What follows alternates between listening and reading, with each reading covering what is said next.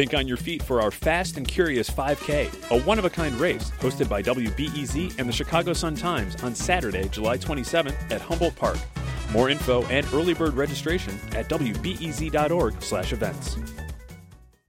This WBEZ podcast is supported by Ravinia, with over 100 concerts under the stars this summer, including Daryl Hall and Elvis Costello, Norah Jones with special guest Mavis Staples, The Beach Boys with special guest John Stamos, Shaggy and TLC, Jason Isbell and the 400 Unit, the Chicago Symphony Orchestra, and more. Their 30 acre park is nestled in a gently wooded area. Bring your own picnic or eat at one of the park restaurants. Tickets available now only at ravinia.org. I'm Sasha Ann Simons, and this is Reset. Andrew Carnegie called libraries palaces for the people, but U.S. libraries are facing an unprecedented number of challenges to what's allowed on their shelves. Earlier this week, the American Library Association released its annual list of the most targeted books of the past year. To get the details, we are speaking with ALA Executive Director Tracie Hall. She was recently named one of the 100 most influential people in 2023 by Time Magazine. Now, Tracie, more than 2,500 books were targeted across the country in 2022. What were some of last year's most targeted books? Yes, well, the American Library Association just released that information on Monday, and uh, the top three continue to be Gender Queer, All Boys Aren't Blue, and The Bluest Eye by Toni Morrison. The Bluest Eye by Toni. That, that one always gets me. Yes, yes, I, it is one of the most targeted books of all time. Why are we seeing such uh, dramatic increases in requests to have books banned? Like, what do you think is behind it? If I could sum it up in two words, I would just say very bluntly power hoarding. Because we know that whenever we see the repression of reading and of books, it always is a part of a political agenda. And that's what we're seeing now. Uh, what we know at the American Library Association and having polled the American public is that both Democrats and Republicans agree that censorship stands against our First Amendment right. But there is a small faction and we can see the organizing tactics. Uh, they've been used um, for other uh, political agendas in which they are bringing people together who um, sometimes are unawares that they're being used in this way mm. and sometimes saying, here are passages from 200 or 300 books. Don't you find these offensive? And if you do, you should try to ban them. You should mm. censor them. Sort so, leading them. Leading them, really, really, really leading them. So what we see is that the groups that are being suppressed by these books are also being politically suppressed. And in this case, it's uh, BIPOC, Black, Indigenous, and people of color, LGBTQ communities, um, and sometimes uh, lower income income communities, rural communities where the political uh, power is mounting. And so what we see is a lot of gatekeeping and again, a lot of power hoarding. So interesting. I know that you've also noticed another startling trend, Tracie, and that's um, 90% of the book challenges, they're now demanding multiple books be removed. Absolutely. What's going on there? Right. So it's sort of this is uh, what happens in the digital era, right? So um, we know that digitization is being used for a lot of good, but in this case, there's a lot of copy and pasting. Uh, there is a lot of what we call astroturfing, sort of picking up whole groups of books. Some of these books are the greatest works of literature, right, ever written in in, in English, and uh, there is just finding that one or two passages in a 300 page book and saying, don't you think this is offensive? And uh, not only doing that in one geography, but actually doing that across the country. So what we are seeing is, as you said, um, 2,500 challenges and 1,270 1,270 challenges and 2,500 titles. And that is twice what we saw the year before mm. and twice again what we saw over a decade. So what's happening now is that this is the McCarthy era. 3.0 because it's happening uh, with a fury uh, that we must arrest and we must resist. So, given all that you've just described, it's it's sounding like a, a more organized effort. Would you very, say that? very organized? Absolutely. And we have to get organized as well. Those of us who stand for the freedom to read, we have to be organized on that grassroots level. And that's why the American Library Association actually created a campaign to support uh, the communities across the country that actually believe in the freedom to read. And that campaign is Unite Against Book Bans. And I'm asking everyone listening, if you support the right to read, if, if you want to make sure that we protect the right to read and to protect to open and free libraries for a next generation, go to uniteagainstbookbans.org and find out how you can get involved. Now, earlier on the program, you might have heard we talked with Illinois State Representative Anne Stava-Murray. She's the sponsor of a bill that would prohibit Illinois libraries from banning books. If they do, they would lose state funding, right? Uh, do you support the bill? Well, I can tell you that, especially with the American Library Association being located, our headquarters is here in Chicago, in the state of Illinois. I am so happy to live in a state that is taking such a decisive stance against censorship. Hmm. Do you want to see more states enacting this kind of legislation to, to safeguard libraries?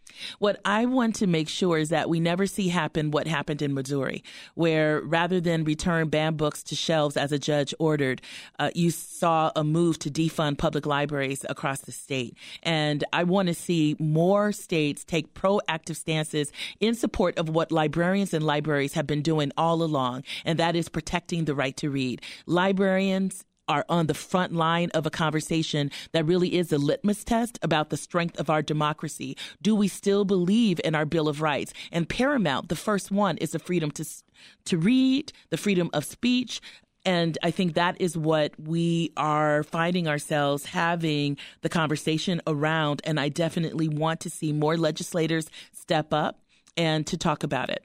It strikes me to hear you talk about, you know, protecting the right to read, which yeah. sounds like such a basic so fundamental, thing, right? Such a fundamental right. Uh, did you imagine that we would be here in 2023? Never, never in the 25 years that I've been working in libraries that I ever imagined, especially because we are a country that has been defined by the notion of access to information. So I never thought that I would see it. But I'll tell you one thing that uh, heartens me is that also during National Library Week this week, the American Library Association has been fighting for a long time against the most uh, persistent book ban uh, in in the country, and that is the censorship of books and materials for people who are incarcerated. And we've been working in the last two years on revising our standards for library services for people who are incarcerated and detained. Tell us more about that. What are what what is tr- what are they trying to ban specifically? Well, what we've seen is that with the rise of the privatization of prisons, is that there is less of a motive uh, to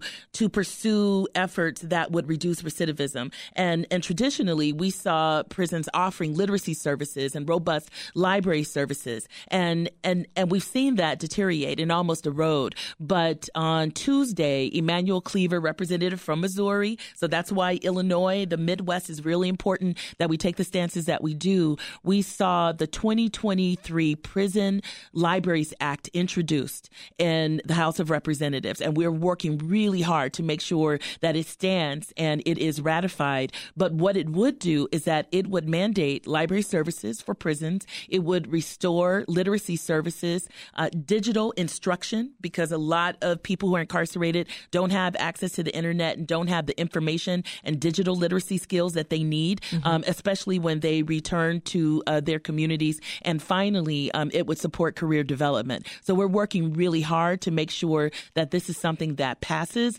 and that it is something that is counter to uh, this effort to to restrict the right to read you know the the bill that we were just talking about the state bill that we were just speaking about if it passes the senate state libraries will need to adopt a written policy against book banning.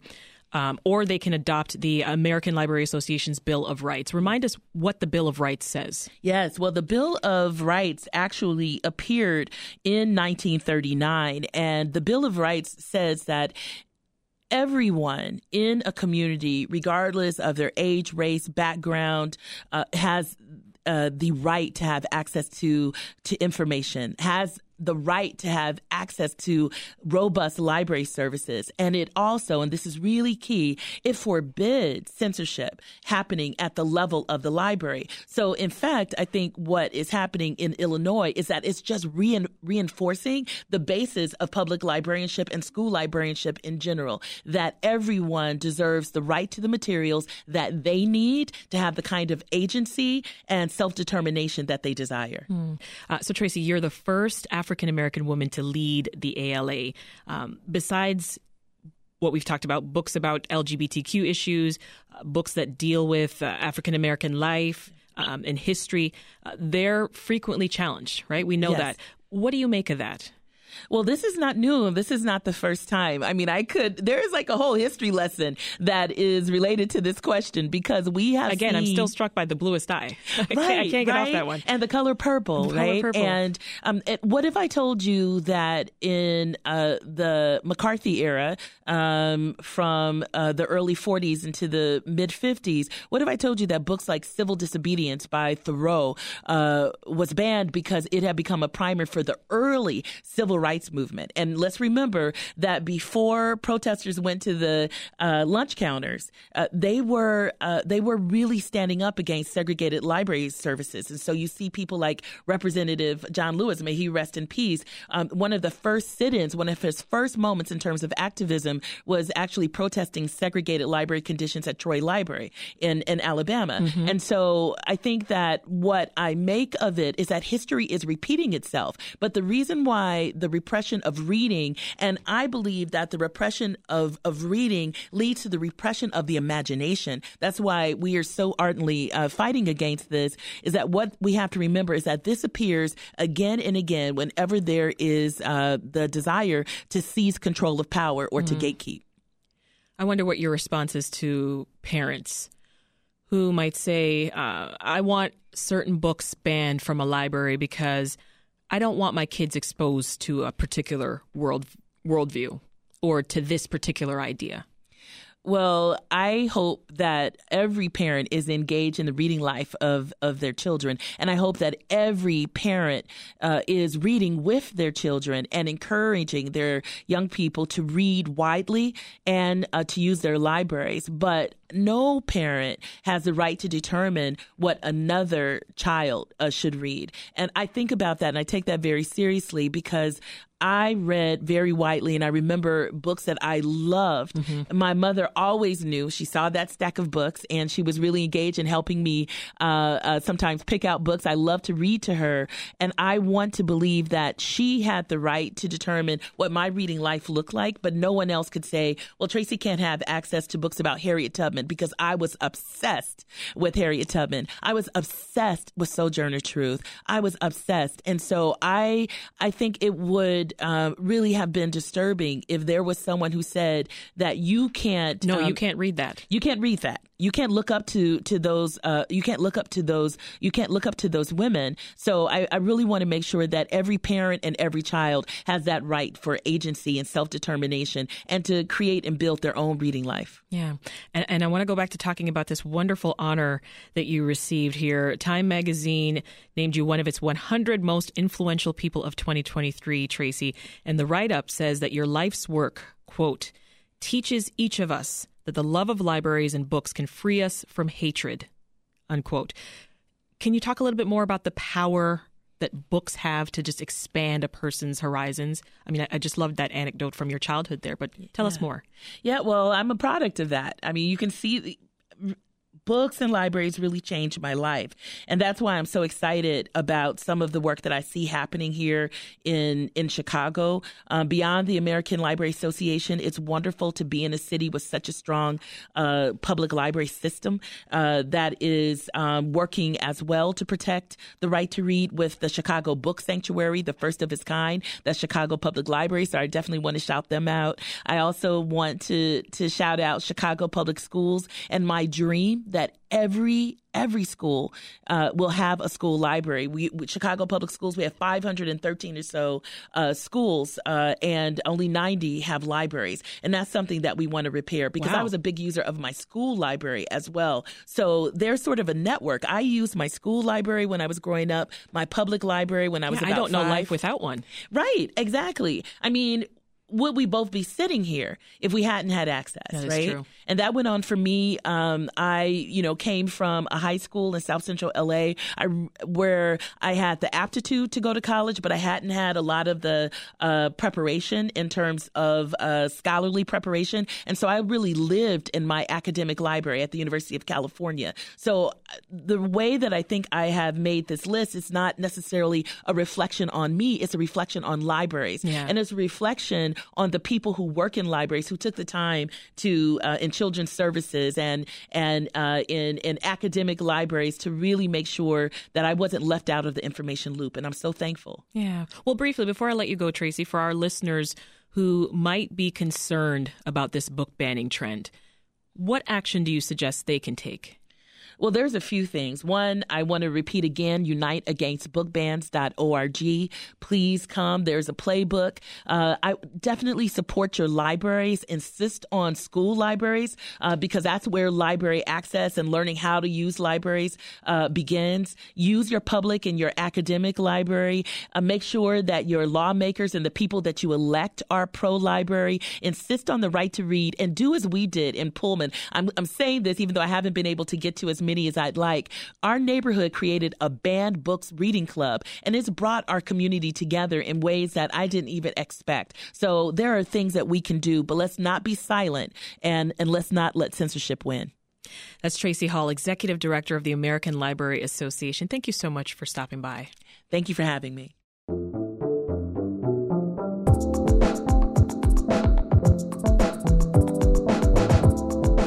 This episode of Reset was produced by Andrea Guthman and it was edited by Andrew Merriweather and Meha Ahmed. Stay up to date on all the big stories happening in our city and across the country by subscribing to our podcast. And when you do, be sure to leave us a rating and review so that more listeners can find our show.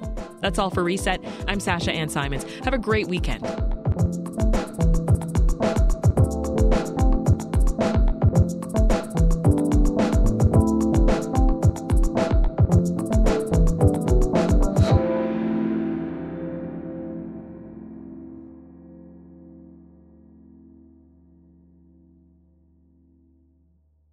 Thanks for listening to the news live on WBEZ and NPR.